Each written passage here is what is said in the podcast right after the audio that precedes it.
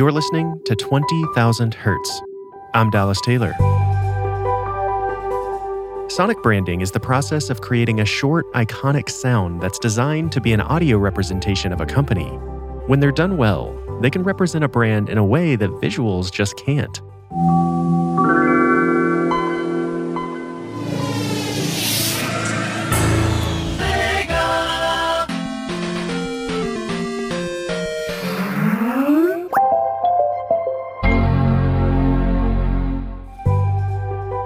Now, it might seem like making a sound so short would be easy, right? But that couldn't be further from the truth. The process can take months, and sound design and music companies may go through hundreds of ideas to finally land on one short sound. And keep in mind that all of these approvals have to pass through countless layers of corporate red tape, boardrooms, and the personal taste of business people. It's an intense process where millions and millions of dollars could hang in the balance. The fabulous podcast Household Name takes us through the process of creating one of these iconic audio logos. And if you live in the U S, I'm sure you'll recognize it. I won't give it away, but you'll want to stick around to hear it. Here's host Dan Bobkoff.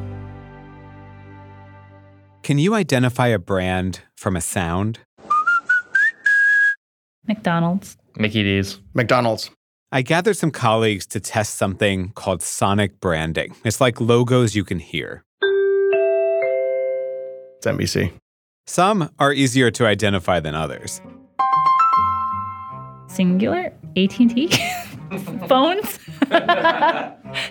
It's definitely a cell phone company. I want to say Sprint, but I'm not convinced that's right. I was going to say Staples. That's T-Mobile. And the really good ones make you feel something.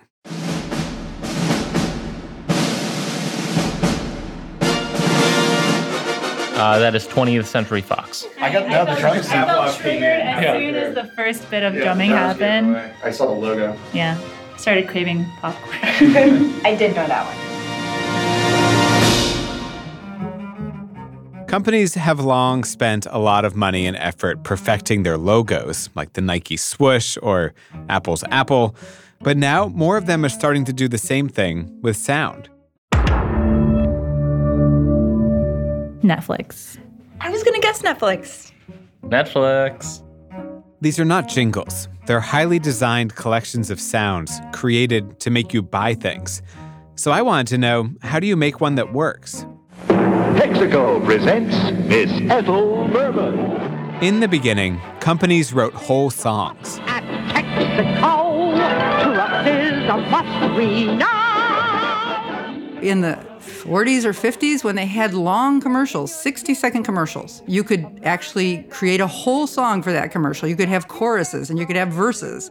Performance is sweeter, nothing can beat her. Life is completer in a Chevy, so make a... Colleen Fahey is with the French sonic branding company Cesium Son and wrote a book called Audio Branding. And Colleen says when television was new, ads were long. So you had enough time to say, you wonder where the yellow went when you brush your teeth with Pepsodent.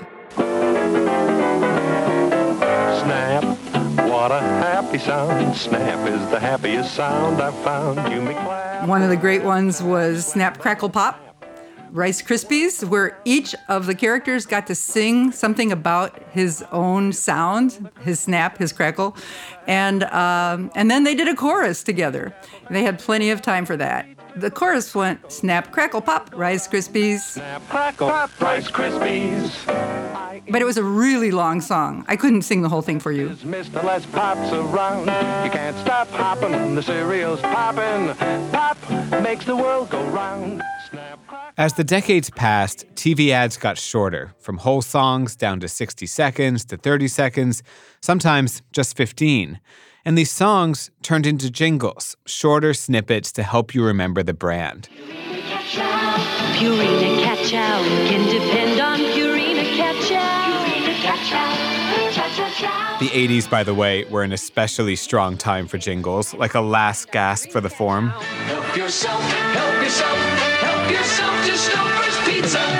Real cheese toppings, yes indeed. But the eighties were also a period of transition into something new.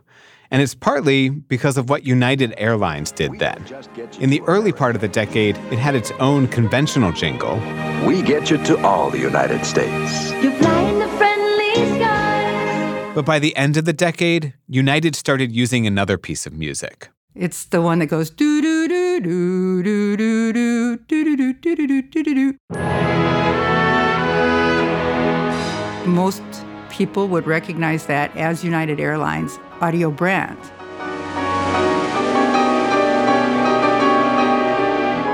An audio brand. What United is doing with Gershwin's Rhapsody in Blue goes beyond what advertisers did with songs and jingles. They use Rhapsody in Blue as a system. A system. This is what makes this different than just a simple jingle. It's a very flexible piece of music. It was not written as a symphony. The symphony came many years after the first piece of music was written and had already been used by jazz musicians and other improvisers. So it's a piece of music that had been treated flexibly since its inception. Gershwin became United's signature. Whatever the company was doing, you'd hear some version of this music. From ads, of course, to even T V weather forecasts. This travel forecast is sponsored by United Airlines. It's also used in the corridors in Chicago uh, airport. There's a big corridor that links the terminal, their United terminal, to the main building. And people on moving walkways hear this music when they're going into the terminal. And then you get on the plane, and there it is again.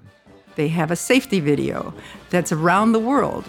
If necessary, an oxygen mask will drop from above your seat. And in France, you hear it with a little accordion. And then in, I think it's New Jersey, you hear it with a jazz sound.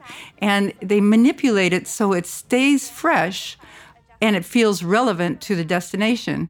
For United, Rhapsody in Blue isn't a song or a jingle. It's a full sonic brand. A very unified audio brand and a very strong, memorable, distinctive brand that conveys something anticipatory and exciting about travel. A few companies have had sonic branding down for decades, like M G M or N B C. But it's only been since the nineties that this modern form of sonic branding started to take off. Probably the most famous one is Intel, which the idea of Intel Inside was communicated by a piece of music. And it goes like, dun, dun, dun, dun, dun. Most people would recognize that, and they've been very loyal to that piece of music. The Intel Inside sound was brilliant. A chip is something you don't see, but it's crucial to a computer. So the sound gave life to something invisible and got consumers to think about a boring computer part. And it's one of the first true sonic logos. Let's get some terms out of the way here. In the modern world of audio branding, there are sonic logos and sonic brands. You can think of the sonic brand as the whole package. Just like a company has its own fonts and colors, the logo is the distillation of all that, the centerpiece. Visually, it's a symbol. In audio, it's a short, memorable sound that triggers recognition, like Pavlov's dog. Brands want us to remember them and feel good about them. More and more companies want sonic brands because we're increasingly interacting with brands in non-visual ways, like talking to a smart speaker, or maybe using Apple Pay or Google Pay instead of a physical credit card. In fact, most of the big credit card companies are developing sounds that will play when you buy something. So how do you make a sonic brand that works? We'll find out what the process was like for one of the world's biggest brands after this.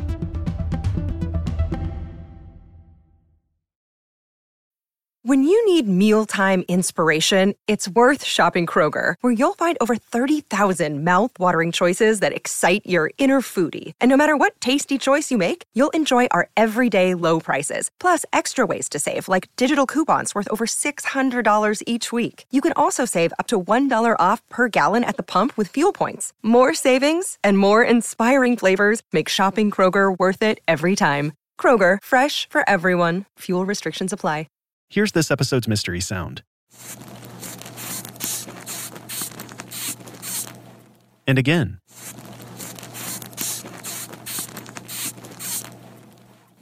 If you think you know that sound, tell us at the web address mystery dot twenty k dot org. If you get it right, you'll be entered to win a super soft twenty thousand hertz t-shirt.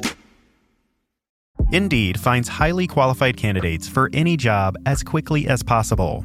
That means when you've got a major deadline and need to hire right now, Indeed lets you relax. So how does it work?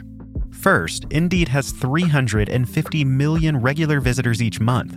In other words, you have a huge group of talented people to choose from. Then, Indeed's A I-powered matching technology helps you pick out the right person for you. It's like searching for a needle in a huge haystack, but with a giant Indeed-shaped magnet. And in an Indeed survey, ninety-three percent of those businesses said Indeed delivered the highest quality matches compared to other job sites. Our listeners can get a seventy-five dollars sponsored job credit to get your jobs more visibility at indeed dot com slash hertz. Just go to indeed dot com slash hertz right now and support our show by saying you heard about Indeed on this podcast. That's indeed dot com slash H E R T Z. Terms and conditions apply. Need to hire? You need Indeed. We're back, and I've come to the offices of Manmade Music in Lower Manhattan because this is one place sonic brands are born. That's their, that's their logo.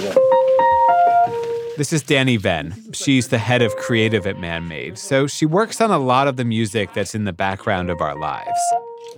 I just like that one.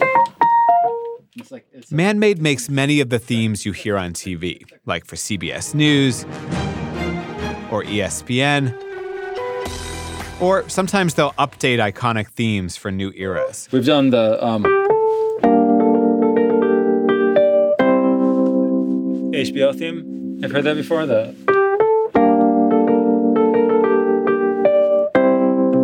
So we've done so many versions of that. We didn't write that one, but that's just kind of our bread and butter, is that we take a melody and we know how to, like, recontextualize it. But now it's not just T V networks calling. Brands want music, lots of it. They want sonic logos for all sorts of reasons. Like, take A T and T. It thought a sonic brand might help solve some problems. A T and T came to Manmade Music in twenty ten. Back then, the company had been enjoying one big advantage. It was the only cell phone company in the U S where you could get an iPhone. But at the time, its customers weren't too happy with A T and T. A T and T became even a bigger punching bag, because it was dropping all the calls. Customers who had switched to A T and T in order to get the iPhone were complaining about it online. Never mind that the problem was mostly fixed by this point. Reputations can lag reality. One customer had even made a parody video on YouTube that looks like an Apple ad with the white background and the product shots. But then the text is all things like, "It's a revolutionary device crippled by poor service," and this one, "with less bars in more places." So A T and T set out to overhaul its image. Photos, slogans, fonts, ads, and sounds. This was around the time other phone companies were about to sell the iPhone. And it had another problem. Dani said that when A T and T ran expensive ads on T V, few people could remember what the ad was for. They'd see it and they'd say, who, who, who was that for? And they'd say, I don't know, Verizon, I B M, you know, MetLife. It would rarely get attributed to A T and T. One of the first things we asked A T and T when they were in the room was, why are you interested in a sonic identity? Dani needed A T and T to articulate exactly how the company wanted to be perceived. Did it want to come across as more reliable, higher tech, less corporate, more likable? If we don't understand that, then we're just, you know, throwing stuff at the wall, hoping that it's going to stick. What's the problem you're trying to solve? After a lot of back and forth, A T and T came back and said it wanted to come across as human. At the top of the brief, a question: what is the sound of humanity? Which sounds is a, very lofty. Yeah. Very lofty, but the sound of humanity. And that as a question, with the additional language that we had and the references, at least focused it in a little bit more on what that could be. If A T and T sounded human, maybe customers would trust it more. And new customers might hear the sound logo and get a better impression of A T and T, a company that sounded friendly and likable. Of course, that can be interpreted a million different ways. But just at the very top, how did where were we shooting the sound of humanity? So to narrow it down, Dani asked A T and T executives some questions. Things like, what do you hate about your competitors? Once all that was settled, Dani looked to culture for inspiration. And back in twenty ten, artisanal products were all the rage. Handmade things that look authentic and not mass-produced perfection. Things like, I think, masked chocolate bars had hand-wrapped chocolate, right? So, you know, craftsmen in some warehouse in Brooklyn, you know. Making, just like A T and T. Just right? like A T and T, exactly. But, you know, someone's in Brooklyn doing their small batch pickles or something, right? With the handcrafted label and... Like, but that that sense of like personal touch and humanity was like kind of infusing a lot of culture at the time.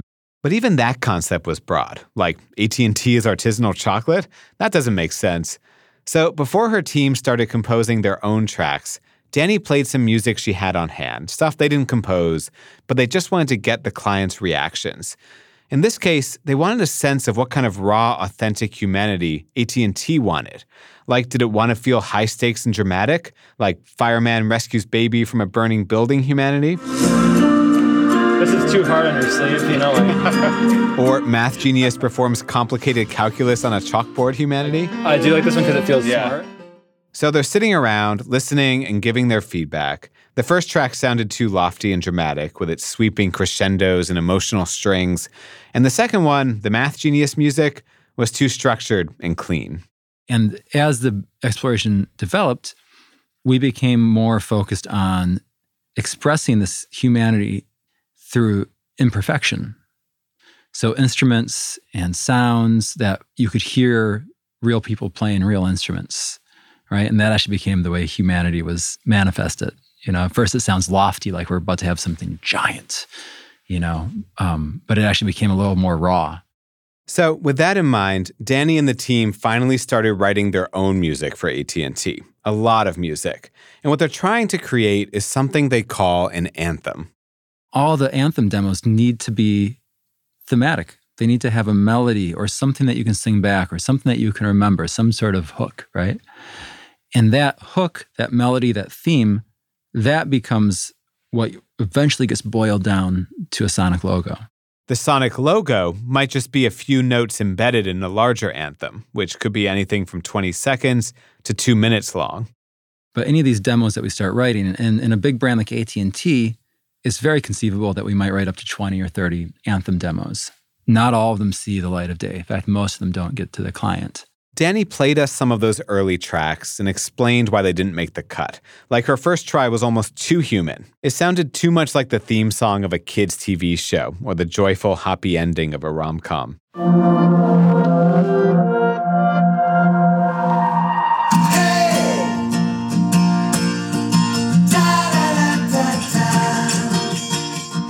It's a really nice sound, song. It's got these vocals in it. Um... What it might not do is it might not speak to this idea of, like, serious business, right? The team's next try went too far in the other direction. The music wasn't grounded enough. The chord progressions were a little too exciting for A T and T's taste. Um, let me go to another one that did not make it.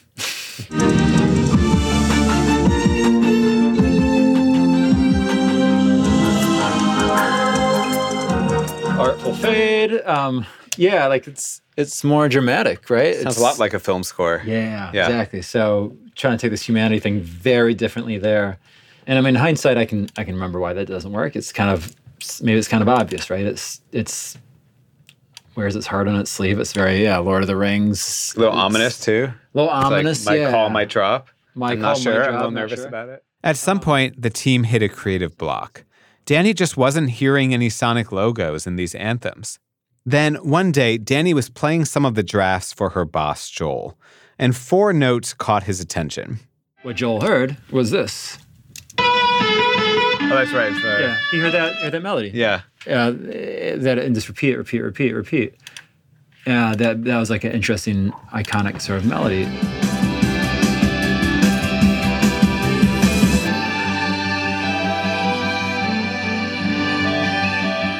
That became... eventually the sonic logo, like that kind of idea, just those four notes. And those four notes might sound familiar. not a very linear process to get there, you know? We heard a theme that we thought was cool. We heard something that had the momentum and the optimism that felt like big business and a melody that we liked. And we said, how do we how do we make something that that, that gets a lot of people on board with, like, it being both approachable and friendly, consumer, and kind of ragtag to something that feels kind of like interesting and big. But then at, at the end of the day, the most important thing is, is the theme, the melody, the melody, the melody. Now that Dani and her team had their melody, their sonic logo, they could start thinking about other things, like what instruments would make the track sound most human. She went to a store in Midtown Manhattan that sold a bunch of vintage instruments, quirky-sounding things like a clavinet, a Wurlitzer, and some others I didn't expect to hear in an A T and T logo. And I, I swear to God, we recorded a bagpipe player. I'll show you that. For A T and T? Yes, they, there's a bagpipe on there. Yeah, it was Is like that an a, Easter egg? It's like yeah. hidden in there somewhere. Dani wanted the anthem to sound real, real people on real instruments. This is not programmed perfection in a computer. And it's interesting, when I listen to this again, you can hear, you know, you can, every so often I can hear a piano chord that's like a, just a fraction late. Is that on purpose? Or just because no, it's a sample? Just because, yeah, no, it's because it's played. Like, just because yeah, yeah. you know, Aaron, Aaron's yeah. playing there with this big. Man-made. Man, yeah, exactly. Yeah. It's very man-made. Um, How the anthem was recorded mattered too. You can even hear, like, we must have recorded these instruments together. You can hear, can you hear kind of like the drums in the background? Yeah. You know, kind of like the way records used to be made, where you're all in a room playing together. Finally, after weeks of writing, recording, and mixing, Dani and her team had A T and T's anthem.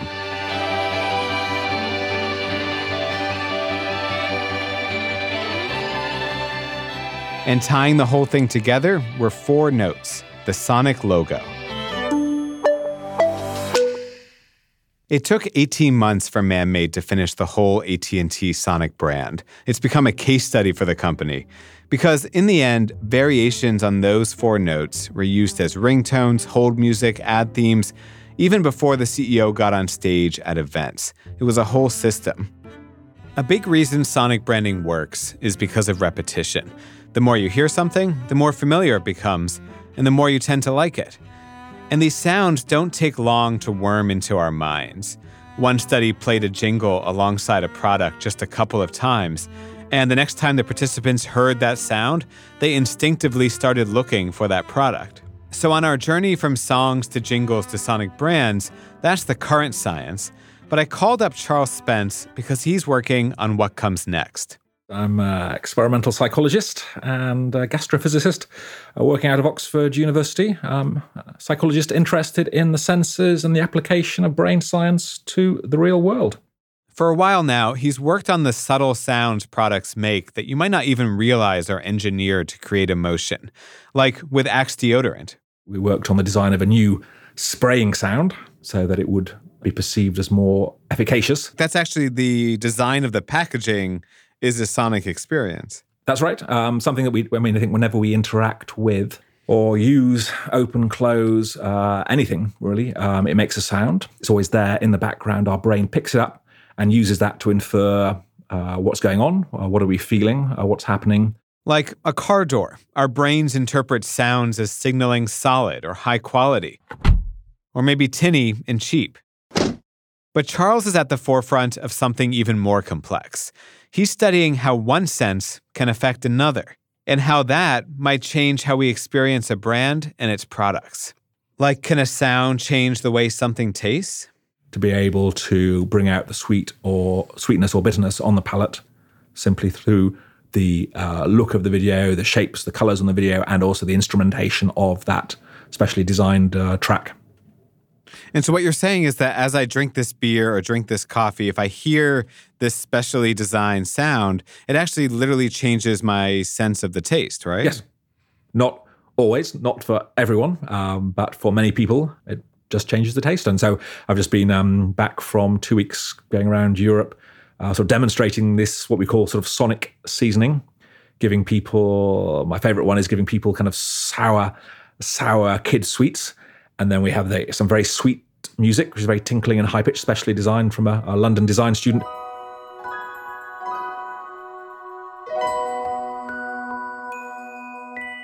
And then we have some, um, the world's sourest music, which is kind of like mathematically transformed Argentinian tango. And while people are eating one and the same sweet and sour uh, sweet, then as we change, as I change the music, you can sort of see their faces pucker up as I play the sour music. Charles has collected lots of music that pairs with certain tastes. Like this one, he says, is spicy. Charles worked with Starbucks on a piece of music that paired with instant coffee in the U K. He worked with Stella Artois in The Roots on this track that was supposed to go with the taste of the beer. It's called Sweet Till the Bitter End.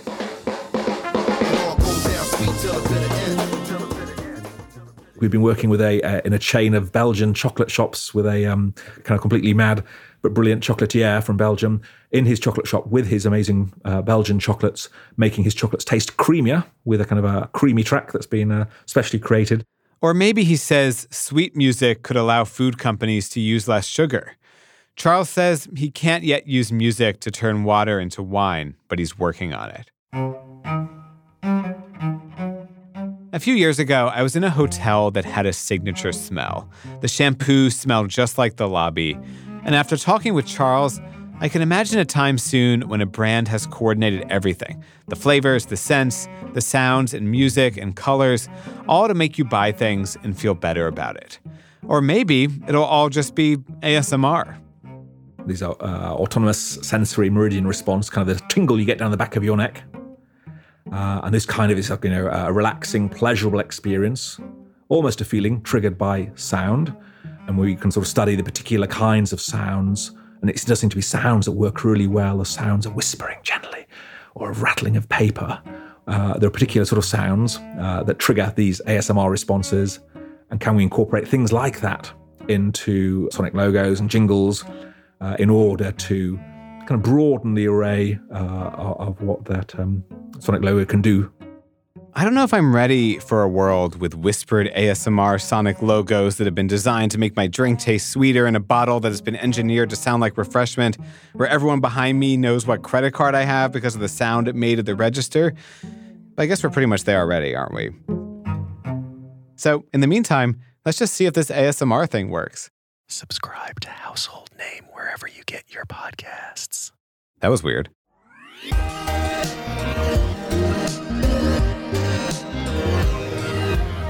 twenty thousand Hertz is produced out of the studios of DeFacto Sound, a sound design team dedicated to making television, film, and games sound incredible. Find out more at defacto sound dot com. This episode originally aired on Household Name, a podcast that tells the surprising stories behind the biggest household name brands. Go subscribe. The episode was produced by Dan Bobkoff, with Sarah Wyman, Amy Padula, Jennifer Siegel, Gianna Palmer, John Delore, Casey Halford, and Chris Bannon. Household Name is a production of Insider Audio. Thanks to Curtis Perry and Marcus Mendez from Twitter for helping us name this episode. If you'd like to help us name future episodes, or just want to tell us what your favorite sonic logo is, reach out on Facebook, Twitter, or by writing hi at twenty k dot org. Thanks for listening.